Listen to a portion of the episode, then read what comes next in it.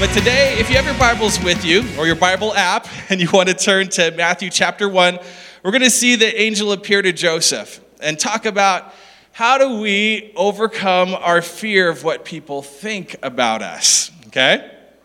So let me get a little participation. How many of you would say that you often care a lot about what other people think about you? all right, now leave them up for a second and look at all the people with their hands down and say to them, Your hand's not up because you care too much about what other people think about you. I'm, just, I'm just kidding. Um, so, but the reality is that at one level or another, most of us are very concerned. Do you like the car that I drive? Do you, do you like my hair? Do you like the clothes that I wear? Do you like, do you like, um, do you think I'm funny? Do I fit in? You know, do you like my Instagram selfie? I, you know, I hold it up here and I only have two chins. If I hold it down here, it's a different story. But do, do you like this filter? Do you like my duck lips? You know, and, and, and so we become so easily obsessed with what other people think about us. And in, in this week's story, we're going to watch Joseph battle with the opinions of people. And when he was, when, when, when he was to decide between what, doing what was easy and what is right, between what people would want him to do, and between what God wanted him to do. Now, let me give you a little context, and then we'll jump in, we'll stand up and read our scripture for the day. Um, Joseph was engaged to be married to this young teenage virgin girl named Mary that we talked about last week. Now, in this time in history, engagements were a bit different. Uh, today, you know, if you're engaged and things go kind of weird, then you can just break off the engagement, right? But back in this time, an engagement was actually a binding agreement. Now, you would be engaged for a year's period of time, and in that time, if you wanted to break off the engagement, you actually had to file for divorce. So it's a little bit different. So the only way to get out of an engagement during this time would be to get divorced or die. And, and the engagement was so serious that if one of the two people died, the other one would be considered a widow or a widower. So that's the picture here. So, with that in mind, would you stand with us, uh, stand with me, and we'll pick up the story in uh, Matthew 1, verse 18. This is uh, Matthew's version of how the birth of Jesus came to be. So, let me read this for you. He said this This is how the birth of Jesus the Messiah came about. His mother Mary was, was pledged to be married to Joseph, but before they came together, she was found to be pregnant through the Holy Spirit. Because Joseph, her husband, was faithful to the law and yet did not want to expose her to public disgrace. He had in mind to divorce her quietly. But after he had considered this, an angel of the Lord appeared to him in a dream and said, Joseph, son of David, do not be afraid to take Mary home as your wife because what is conceived in her is from the Holy Spirit. She will give birth to a son, and you are to give him the name Jesus because he will save his people from their sins. Jump down to verse 24.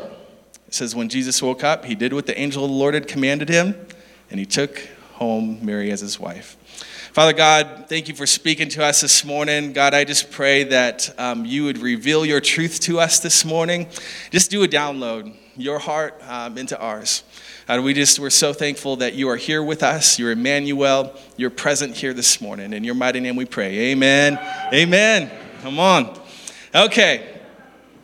By the way, last, last, uh, last night was our staff Christmas party. It's a long tradition. We've been doing this uh, as long as I can remember, and we, we always take a, a picture over here, a, a staff picture. We had a lot of fun we did the gift exchange last night. I just had to show off um, what I came home with last night. I brought it because it's, it's very practical.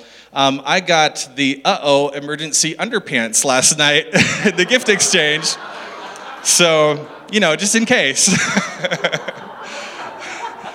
so I'm keeping it right here. so, I, I, I, pulled it out last night just to see because it says one size fits most. And um, so let's try to turn our minds again. Uh, uh, let's try to get our minds onto to Joseph and Mary. So you have to admit it, that had to be a really odd conversation.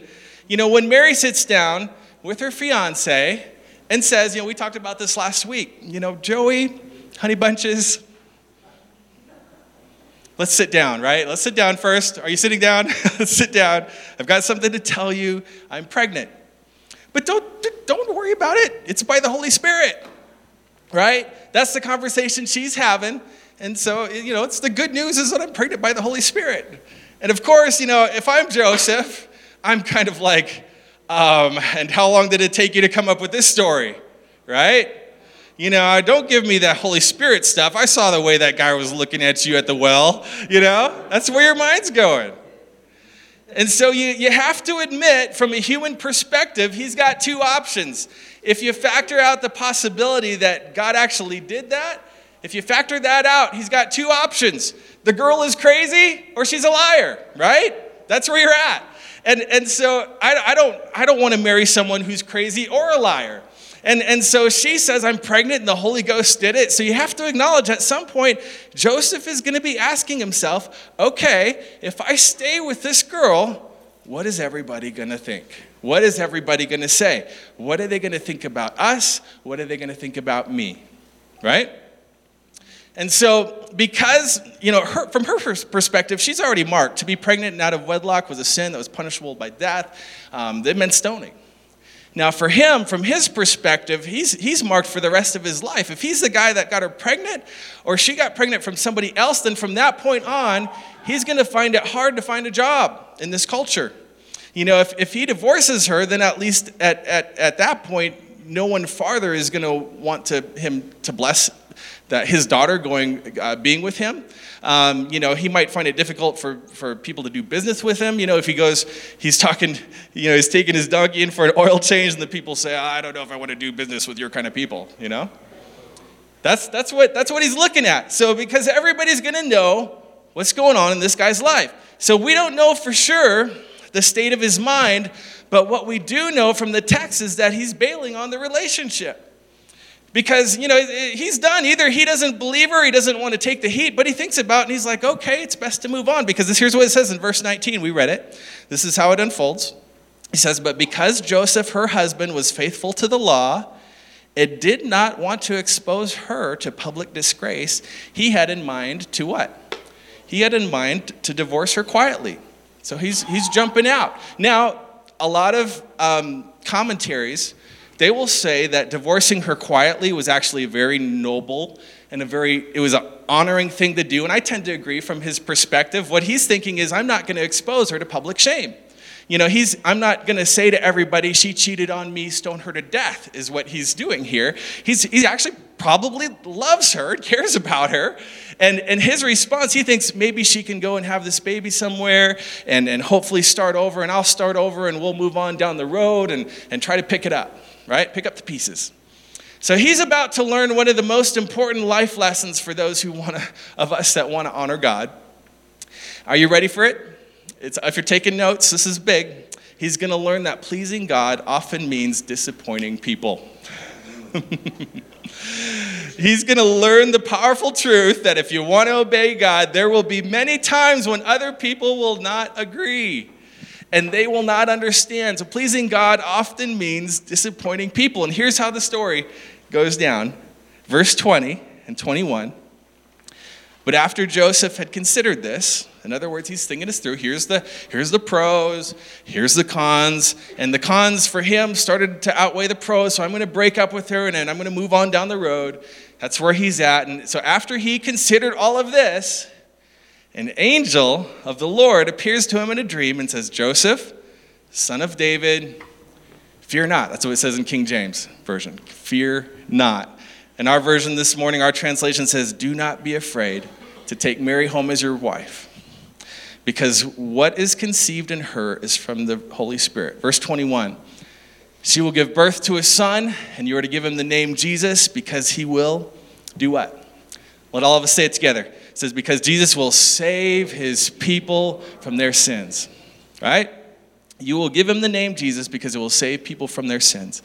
So at this moment, when he awakes from the dreams, you know, you, you, you, have to imagine, you have to imagine the pendulum swing. We talked about this with Mary last week, right? There's this, this swing of emotions that's happening in his mind because, first of all, my Lord, you know, for centuries and centuries, I've heard that the Son of God is going to come, and now you're coming and you're asking me to be a part of this story. So he's like, wow, me? You know, I get to be a part of that?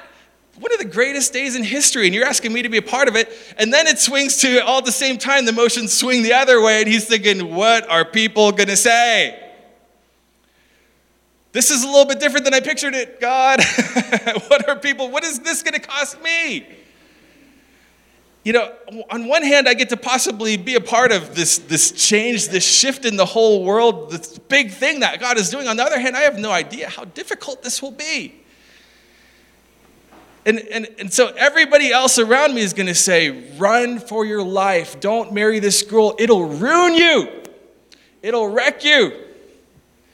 Can't you just hear that conversation going on in his head? And, and you know, so on the other hand, you know, should I please God? Should I do what God is asking? Should I do what people want or should I do what God wants? Right? That pendulum swing that's happening. And so I can, I can almost promise you this morning if you're a follower of Jesus at different point in your some point in your life you're going to be confronted with opportunities to obey God or do something easier to win the approval of people. And he's gonna he's gonna learn these very important principles. So if you're taking notes why does this matter so much? The first thing and this is gigantic in our lives becoming obsessed with what people think about you is the quickest way to forget what god thinks about you. So let me let me say it again and maybe let that sink in. Becoming obsessed with what people think about you is the quickest way to forget what God thinks about you. And so the reality is for most of us is we drift towards wanting to please people. What do you think about me?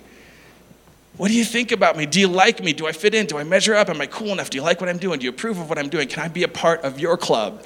Right? Can we be friends? Do you think I'm doing the right thing? And then suddenly, you know, without even meaning to, we surrender our lives to the opinions of people rather than to God. At the expense of actually living to please God. And, you know, so how do we overcome that?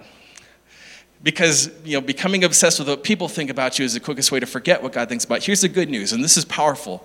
This is, this is, this is the good news this morning. The flip side of, of this is true as well. Write this down. Becoming obsessed with what God thinks about you is the quickest way to forget what people think about you.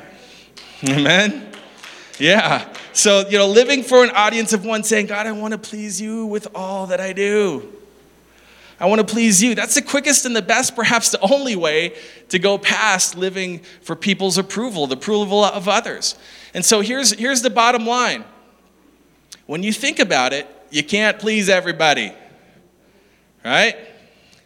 If you try to please people, you're going to fail at some point. So if you wear your hair one way, one day, then somebody says, you know, you, you ask them, how, do you like this? Yeah, I like it. You're cool now. And then another group will say, well, no, that's ugly. Right? Am I right? And so, you know, or I like this kind of music. Do I fit in? Yes, you do. Oh, man, I cannot stand it. Right? You've got, the, if I believe this politically, do I get your approval? Right? Yes, no. What if I stand in the middle? Then everybody will hate you, right? There's, there, you just you can't win. Whatever the case would be, because if you try to please one group, you displease the other. And the bottom line is no matter how hard you try, you cannot please everyone. But the good news is you can please God.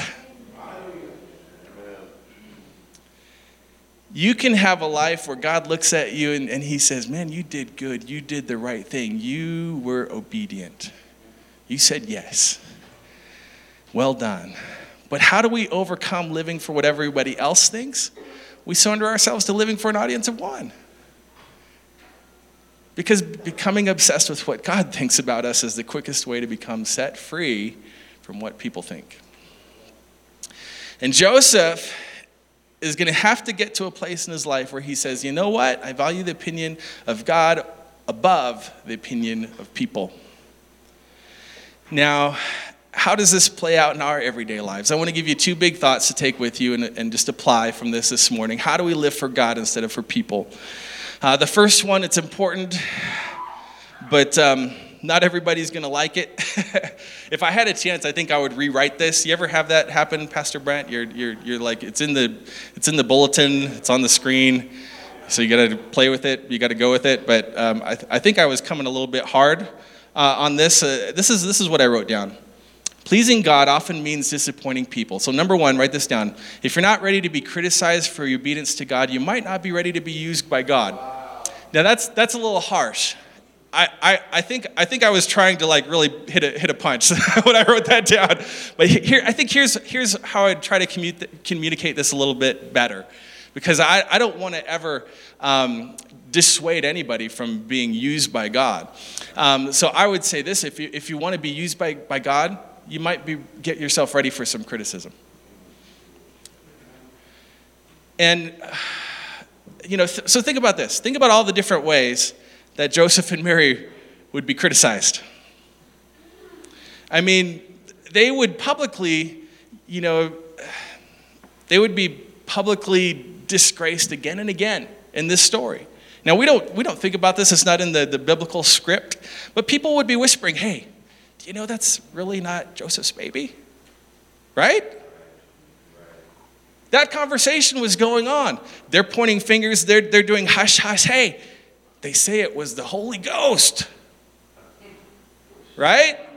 That, that's the conversation that's going on. They say, they said it, but, but I saw a donkey parked out at her house at 2.30 a.m. and you know they weren't doing a Bible study. I mean, that's the conversation that's going on. And, and so I don't know how or when but there's going to be a time when you're reading God's word and God's word tells you something to do that's culturally unpopular. And if you obey, there's a, probably a good chance that you're going to be criticized. Or maybe you hear Holy Spirit leading you to do something. You may be breaking free from an unhealthy party lifestyle and you say, I'm going to serve Jesus. I'm not going to get drunk anymore. I'm not going to use drugs anymore. And all of your party friends are like, what is going on with you? You're a religious nut, right? That's their, that's their criticism. What is wrong with you? And, you know, one might say, you know what? No matter what I did in the past, from now on, I'm going to honor God with my sexual purity. And, you know, people are like, you're what? Do you know what year we live in? You know, this is the conversation you're going to hear. What, that's craziness. And they will criticize you and they're going to make fun of you, or maybe you're in a place where you actually have a high paying job and you go to a lower paying job because you felt like that was God was calling you to do.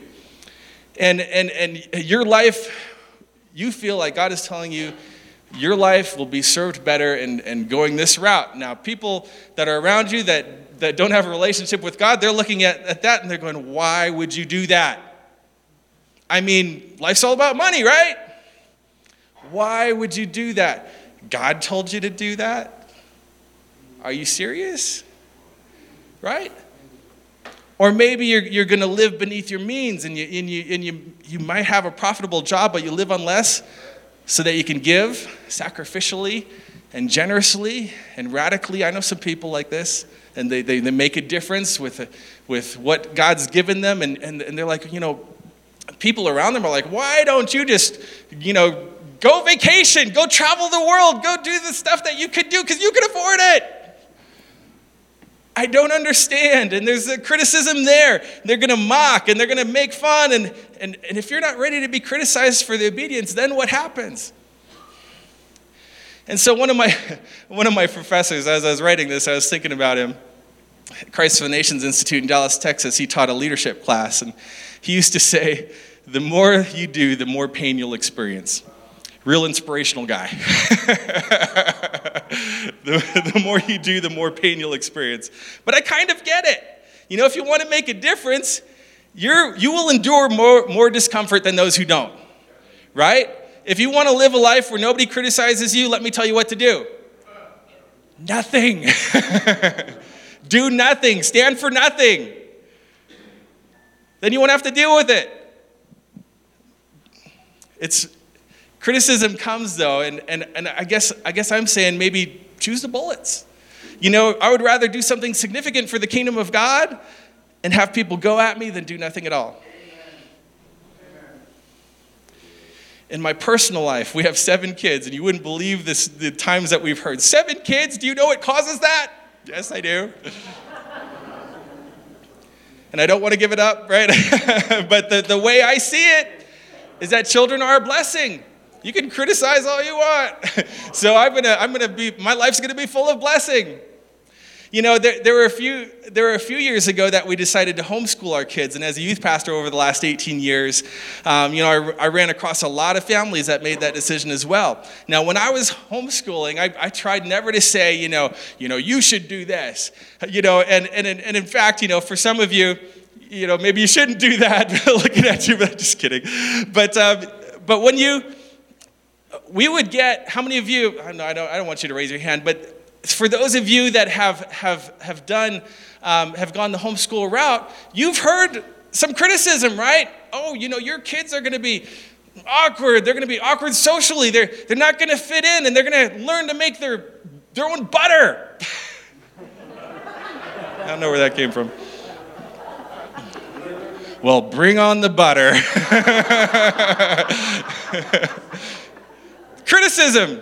And when we took a step of faith to, you know, follow God's leading eight years ago to pursue uh, Deanna's education, a lot of people were asking, but what, what does this make sense? You know, what are you going to do, Sean? And a lot of those people were friends and generally concerned. Um, a lot of you were, were those people, but there was some criticism too. What are you doing? Why would you do this? Why would you, you know, leave this place where you've been for almost a decade? Uh, and, and, you know, why would you go?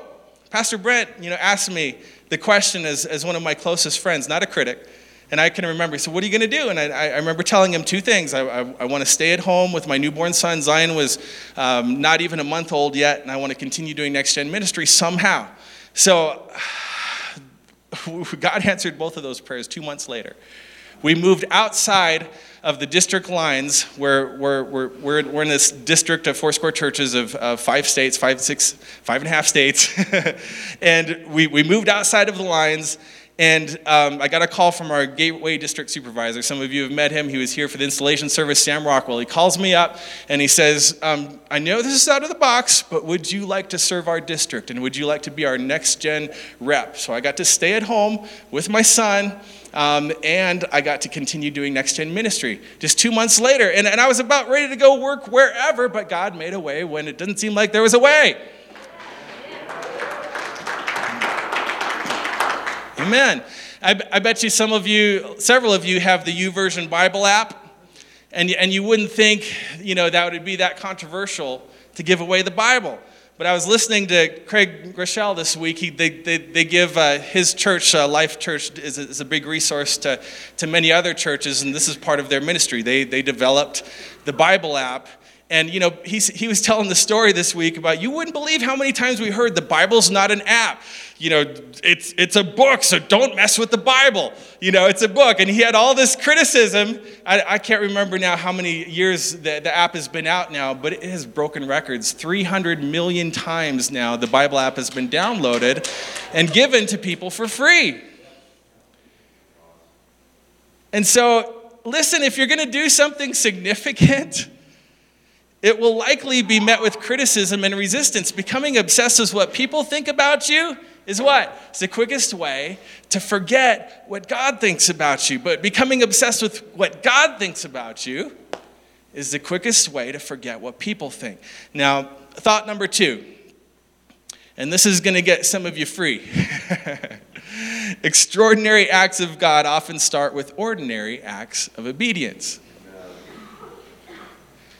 John Lofberg came up to me after the service last week. You know, we had that big story with the, you know, the, the couple getting the van. And, you know, that's a big thing. And it feels like, well, I couldn't do that. But a, a lot of times it's just the ordinary acts of obedience that are life changing. And, and we don't even see it until, until uh, a few, few blocks down the road when, when, the, when the, the tor- story has had time to process. But extraordinary acts of God often start with a very simple act of obedience, just saying yes. Now, think about this. You know, the Savior of the world was born because two teenagers said yes when God asked them to step into the story, right? Two teenagers said yes, a simple act of obedience. So, what's crazy is if you try to get in the mind of Mary and Joseph, what did the angels say? Gonna, they said, You're going to have a, a boy. He's going to be named Jesus. He's going to save people. That's it. They did not have the details mapped out for them. And you're asking me to jump into this? You know, they're thinking, you know, they're, they're, what's going on in their head? You know, how are we going to raise the Son of God? what does that look like? Does he come with a manual? You know, regular parents don't get that. What about Jesus? you know, how, how do you discipline Jesus? Somebody answer me that one. Do you spank Jesus? Or does he spank us? That's the question I have. I don't know. yes, Jesus, I'll go in timeout now.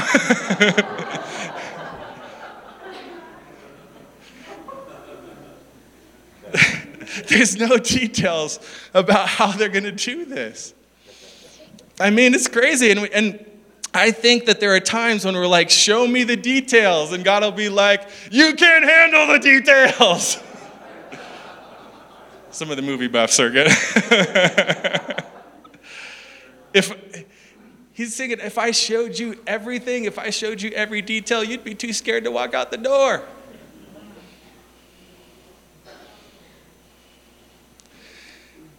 Now, they didn't know the details, and this is what we have to embrace. We don't have to understand completely to obey completely. You don't have to understand completely to obey immediately. And we don't have to see the whole picture to put the first puzzle piece in its place, right? Trust God, and then the, the rest comes into place. But be, because, you know, going back to last week, outcome is whose responsibility? God's. Obedience is ours. Outcome is God's responsibility, obedience is ours. Extraordinary acts of God often start with just an ordinary act of obedience, just saying yes. This is so encouraging to me. You, you have no idea what you might set into motion with one simple obedient act towards God. You have no idea what you might set into motion when you simply obey what God puts on your heart. Years ago, there was this guy, and I, I don't even remember his name. He was a guest speaker at our church, um, uh, at an event that our church was hosting. We were living in Brookings at the time, um, which, which means, you know, I would have been somewhere in second, third, or fourth grade. So, probably the reason I don't remember it all that well. Um, I was chatting with Dad about uh, this this week to see what we could remember together. But there was, there was a very, some parts of the story that I can remember vividly. Because this guy, you know, this guy was praying for people. There was miracles happening. Um, people were getting healed. Uh, he was very prophetic. And you know how if you've been around a, a prophet who's just hears from God and you, and you know the people's um, you know, the people that he's prophesying over, like, wow, that was like right exactly for them for this time, right? That was all happening. And I was young and I was watching this. And then he called me out. You ever have a prophet call you out? it's like he had my phone number. He called me out. And, and, and so he told me when I was that age, and I don't remember what grade in elementary, but he said, You're going to be a pastor. And, and I just remember, you know, thinking, uh, even back then, you know, just the kind of the, the, the, the weight of that, but also the honor, you know, the pendulum swing, you know. And I, and I held on to that word. And when I got older, I really looked up to my youth pastor, and she helped ignite a fire in me for God. And I ended up feeling led to go to the same Bible college that she was trained in. Um, and God moved on my heart to go into youth ministry. And I went into full time ministry um, almost straight out of Bible college. And and, and then God used another man in my life, John Collins, to speak prophetically over me about being a leader of, of leaders. And that was pretty crazy because, especially if you knew me when I was younger, man, I, I was the poster child for introvert, quiet, shy, um, did not speak unless you spoke to me uh, first. And so, you know, I'm, the question is, are you kidding me, God? You've heard the story when Pastor Brent, you know, was interviewing me, Pastor Brent and Tana, they did the personality test, and, and I was so off the charts, melancholy, phlegmatic. Pastor Brent said, Are you sure you like people?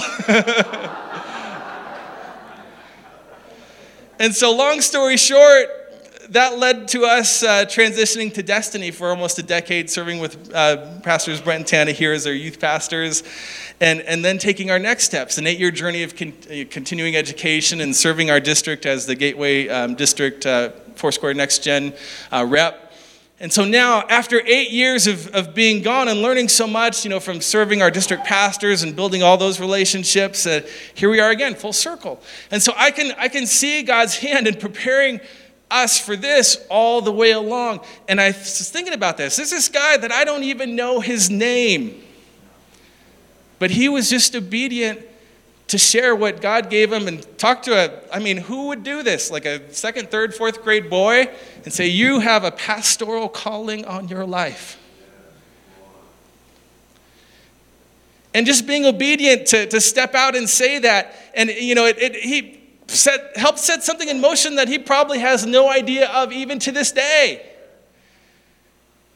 And, and, you know, but it's a simple act of obedience that set off a chain reaction. Some of you will remember, um, I've told this story several times, but this is the home state of where the story originates. So I think some of you will get this better than some of the other places I've shared it. How many of you remember um, Captain Eleven?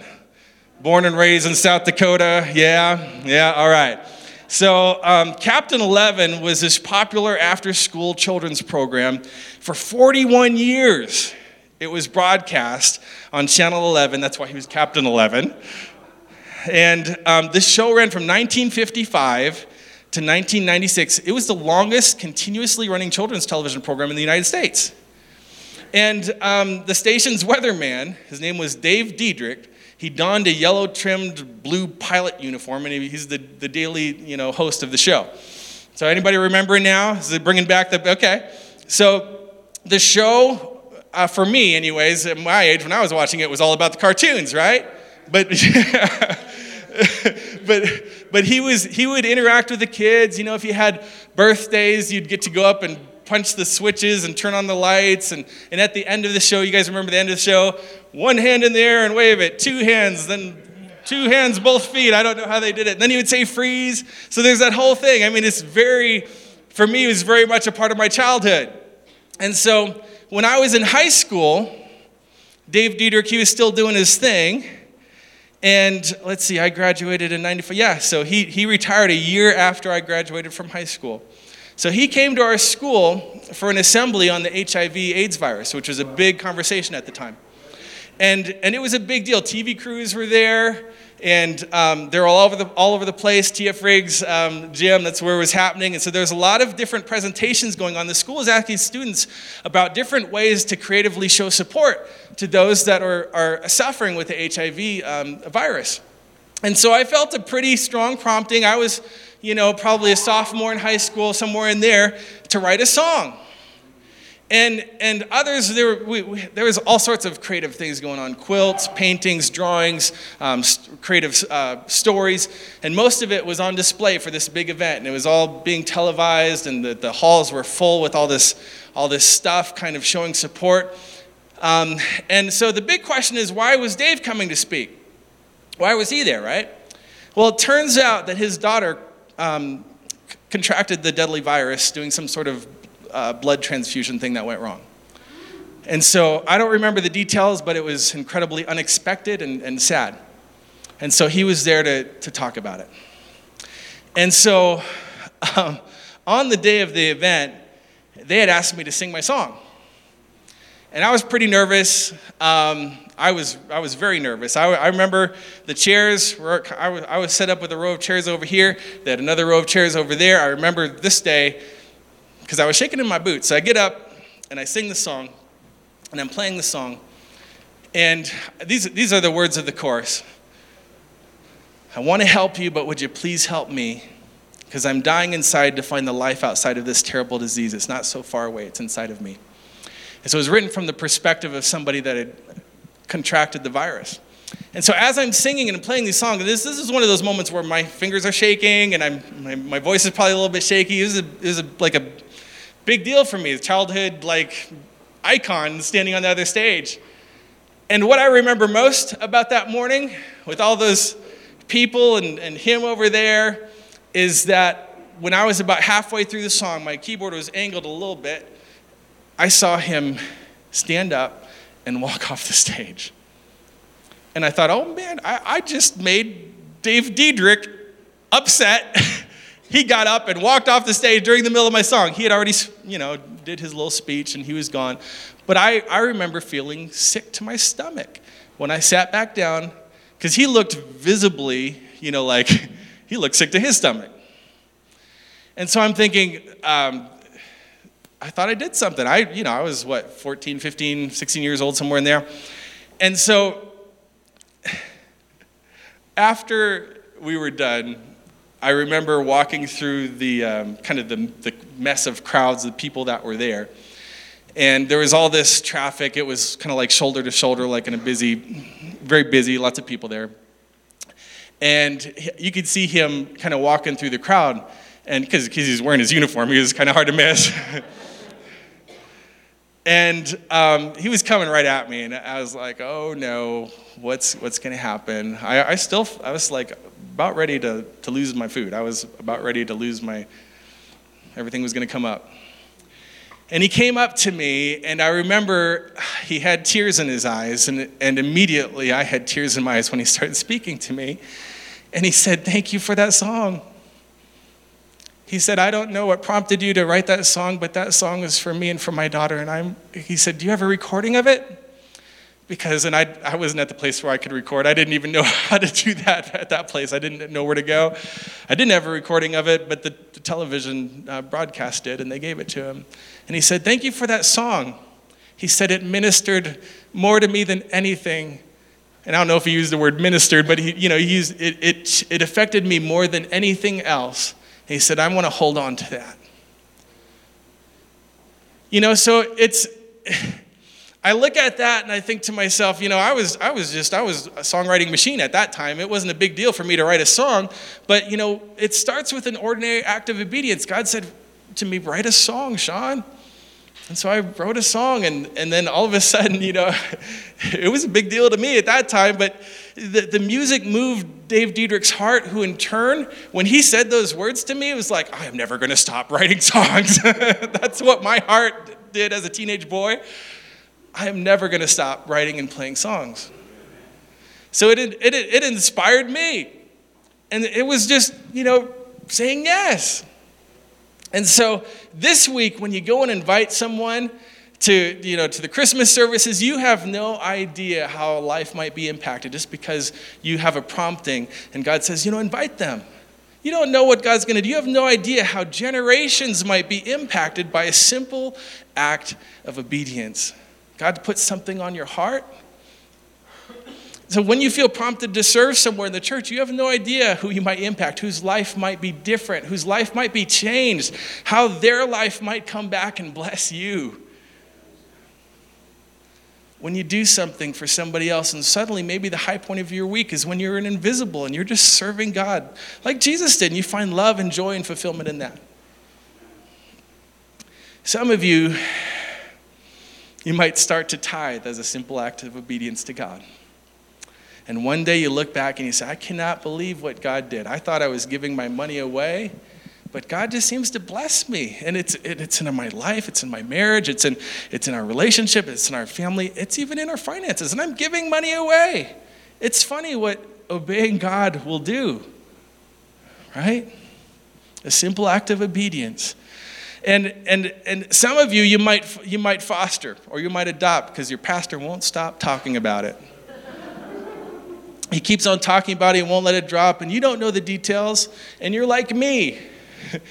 about a year ago at this time, this is, this is when we were making that drive. This is a year, is a year ago? Yeah, a year ago from this day almost when we were driving over to social service and you said, I do not feel like I can do this. I've got too much stuff going on. How are we going to do this? It's, it's, it's going to cost. Where's, where's, where are we going to get the time? I don't understand this, God. And you don't have to understand completely to obey completely or to obey immediately.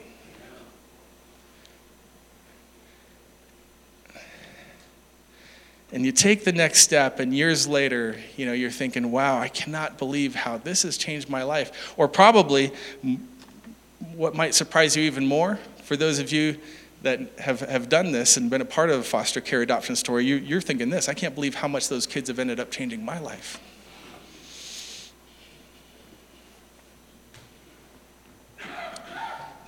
so you might be a single guy and you see a single girl in the service today, and God's going to prompt you to get off your single rear end.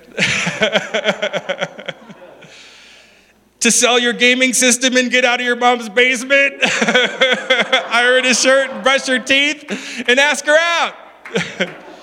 and one day you're going to have a son and name him Sean.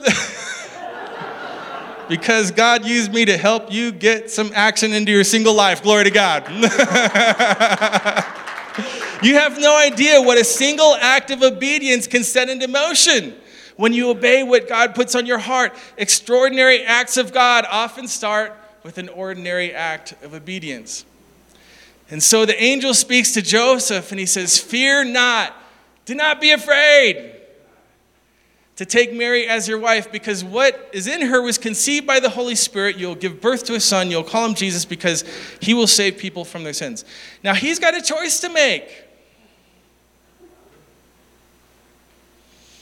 Does he do what's easy? Or does he do what's right? What God has asked him to do, what God has asked him to be faithful to. This is your this is the story I have for you, Joseph.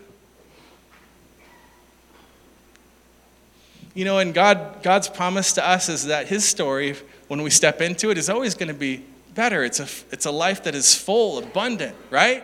That's the kind of life that I want. But sometimes it takes a step of faith to walk in it. does he do what people want him to do, or does he do what God would want him to do? Becoming obsessed with what people think about you is the wrong way to go about it, right? It's the quickest way to forget what God's best is for you. But becoming obsessed with what God thinks about you is the quickest way to let go of what people think.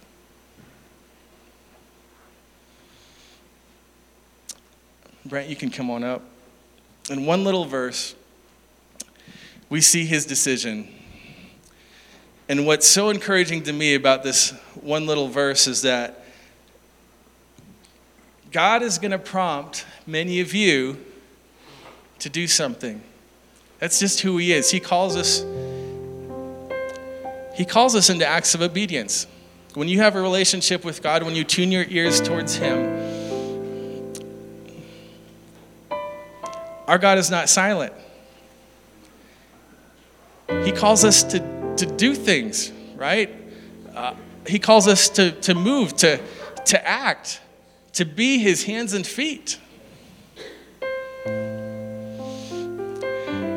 And so, God's going to prompt many of you to do something. And I, I, hope you pray that way. I hope you, when you spend time with Him, you ask Him, okay, God, what do you have for me today?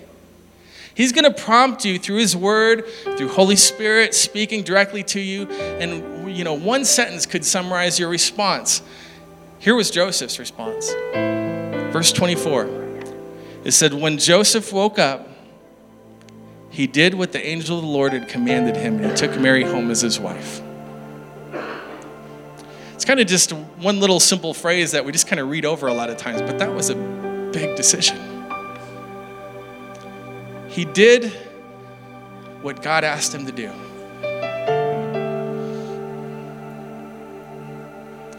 And through that simple act of obedience, the greatest act of God in human history was born, right? And so you, you have no idea what you set into motion with a single act of obedience. So when God speaks to you, you have to wrestle with it. Sometimes you have to wrestle with it, right? Because you're like, I don't think so. We've been on this trajectory now for this is three weeks. That mountain is too high. God said, I'll give you hinds feet to go to the high places. I'll give you cloven hooves to grab hold and reach of things that you don't think you can. What's easy? What's right, what people thinks, what God thinks, and there could be one sentence that is a destiny altering sentence. You did what the Lord prompted you to do.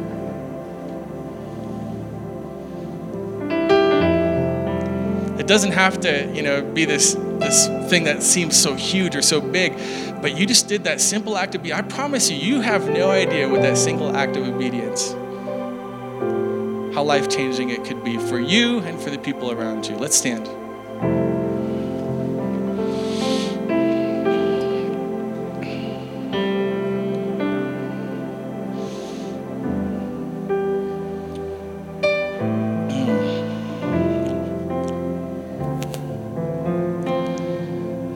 I don't know about you, but it's easy for me to walk around in the fear of man sometimes. What people think. What do people think? What do people think? It's so easy to live my life based on what people think.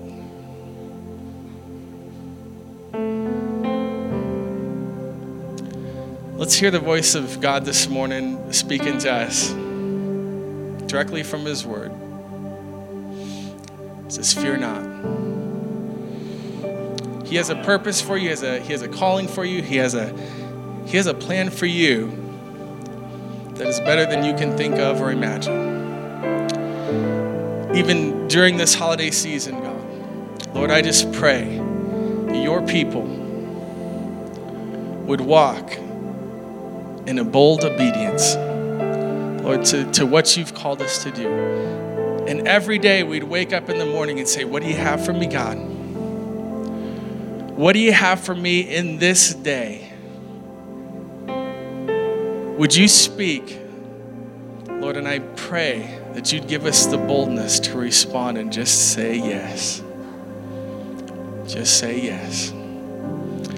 Maybe you're here this morning and you're, and you're thinking, well, I.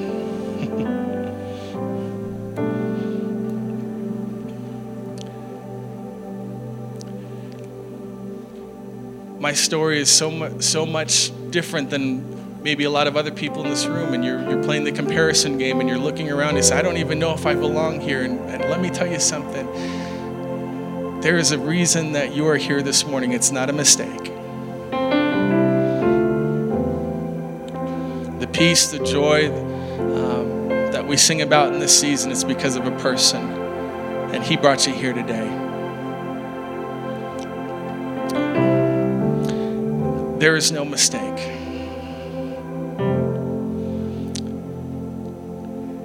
If you're here and, and you've never um, made the decision to ask Jesus into your heart, I just really believe that this is your day. So, with nobody looking around, we don't want to embarrass anybody. This is a, a personal decision, and there's a time where there comes a, a, public profession through baptism. That's what that's about. But uh, we just want to invite you into a relationship with Jesus. With nobody looking around, um, if that's you, would you just raise your hand today and say, Yes, I, I want to invite Jesus into my story? Is there anybody here this morning? All right. Well, Father God, we just we're thankful for your presence. We're thankful that you are here with us. We're thankful that you're calling us to step out into obedience. In your mighty name we pray. Amen and amen.